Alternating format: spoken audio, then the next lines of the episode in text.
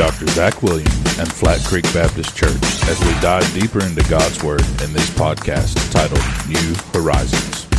Today, I want you to look at the book of Matthew, and I want to just share with you today something that is really interesting uh, because it is going to be happening in just the next few days.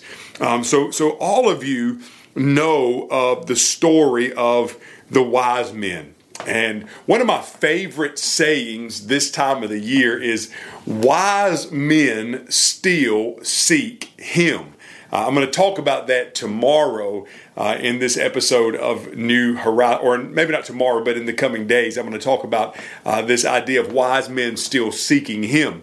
Uh, but I want you to look at just this narrative of the wise men for just a moment because I want to share something with you uh, that I think is really interesting that's going to be happening uh, in just the next few days. So if you look here, the Bible says, after Jesus was born in Bethlehem, this is Matthew 2, verse 1 of Judea in the days of King Herod, wise men from the east arrived unexpectedly in Jerusalem, saying, Where is he who has been born king of the Jews?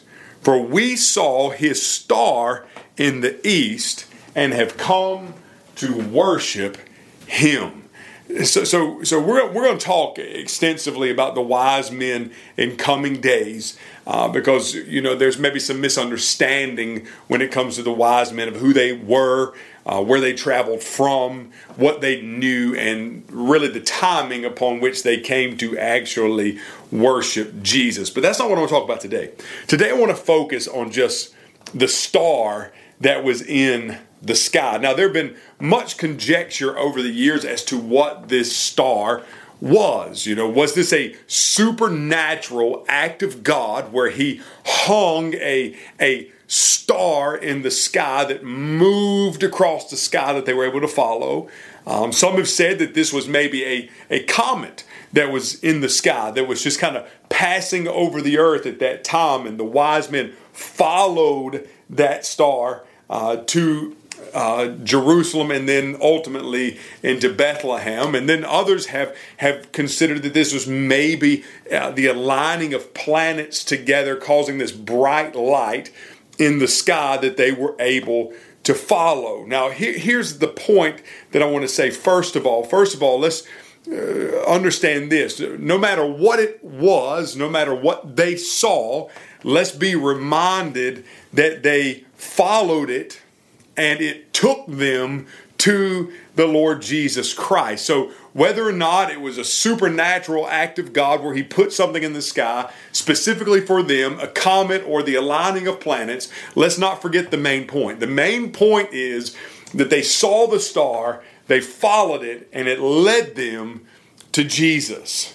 Now, as you start to study history books, you will find that a lot of people believe that the star that was hanging in the sky was an alignment of planets. Um, and they believe it was an alignment of Jupiter and Venus along with the star Regulus. And so so basically, of course, you know, if you were standing on those on those planets or even on the star Regulus, things would look a lot different. But as you're standing here on planet Earth and you're looking out at the nighttime sky, you know these things move especially planets and those things because of where we are in our orbit of the sun but then also where they are in their orbit of the sun. And so you see them moving across the nighttime sky. Well at one point their orbits could cross based on the perspective of where we are and it could create this this what would look like a superstar in the sky. Well in 2 BC Jupiter and Venus and Regulus all kind of cross paths in the nighttime sky, creating at that time what was known as a superstar in the sky. And it's very possible that that could have been what the wise men saw. So whether that not that is what they saw, it, it, certainly lends credence to and veracity to the idea that there was something in the sky during those days uh, that somebody could have followed. Now, why do I bring all this up? I bring all this up to tell you that something really interesting is going to be occurring um, in the coming days between December 24, 21st and December the 25th. Okay, so between December 21st and December the 25th, Saturn and Jupiter are going to be, their orbits are going to be crossing in the nighttime sky, and they're actually going to get so close this year that it's going to create what looks like a superstar in the sky with the most. Uh, the most visible night that this will be able to be seen, and the closest they will come will be on December the 21st. And so, if you look up in the sky on December 21st, that evening, you will be able to see Saturn and Jupiter what looks like from our vantage point that they're touching, and this is going to create this superstar in the sky that's going to be extremely bright right here at Christmas time. Now, why do I bring that up? I bring that up because, you know, friend, this has been a crazy, crazy year. Many of these podcasts on New Horizons, we've talked about just how crazy this year has been. And with all the chaos and all the things going on, isn't it like God? at the very end of the year to allow these two planets to cross in the sky right at Christmas time. This didn't happen in July. This didn't happen in February. As a matter of fact, this is the closest Saturn and Jupiter will come in the nighttime sky from the perspective of Earth in 800 years. So this hasn't been seen in 800 years. Isn't it like God in the midst of such a chaotic year to put a superstar in the skies? As a matter of fact, scientists today are calling this the Christmas star. Isn't it amazing that in this year, with all the chaos, all the calamity, all the pandemic, all the struggle, that God would put this in the sky for us just four days before we celebrate the birth of our King to remind us that in the midst of the craziness, in the midst of the chaos, in the midst of all that is going on, a Savior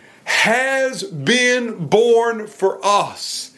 The Messiah has come. The Lord Jesus Christ has been born, and this is good news of great joy for all the world that through this Jesus, all the chaos, all the calamity, all the things that are taking place, you can have peace and joy and salvation. You know, friends, Jesus said, I am the light of the world. And when we think about a star, a star hangs out in the nighttime sky. And isn't it amazing how some nights you'll walk out, it'll be so dark.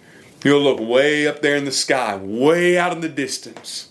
You'll see those lights shining, those stars shining bright in the midst of the darkness.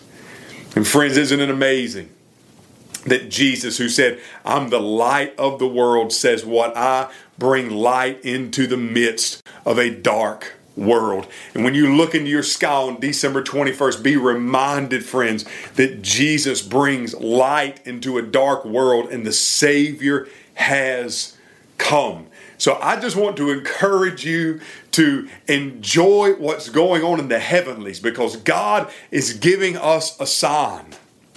God is reminding us of Himself and His way of salvation right here, this time of the year, where we get so caught up in everything else. God's saying, Don't forget about me. Guys, listen, I love you. I appreciate you. Thank you for joining me on this episode of New Horizons. I will see you tomorrow. God bless.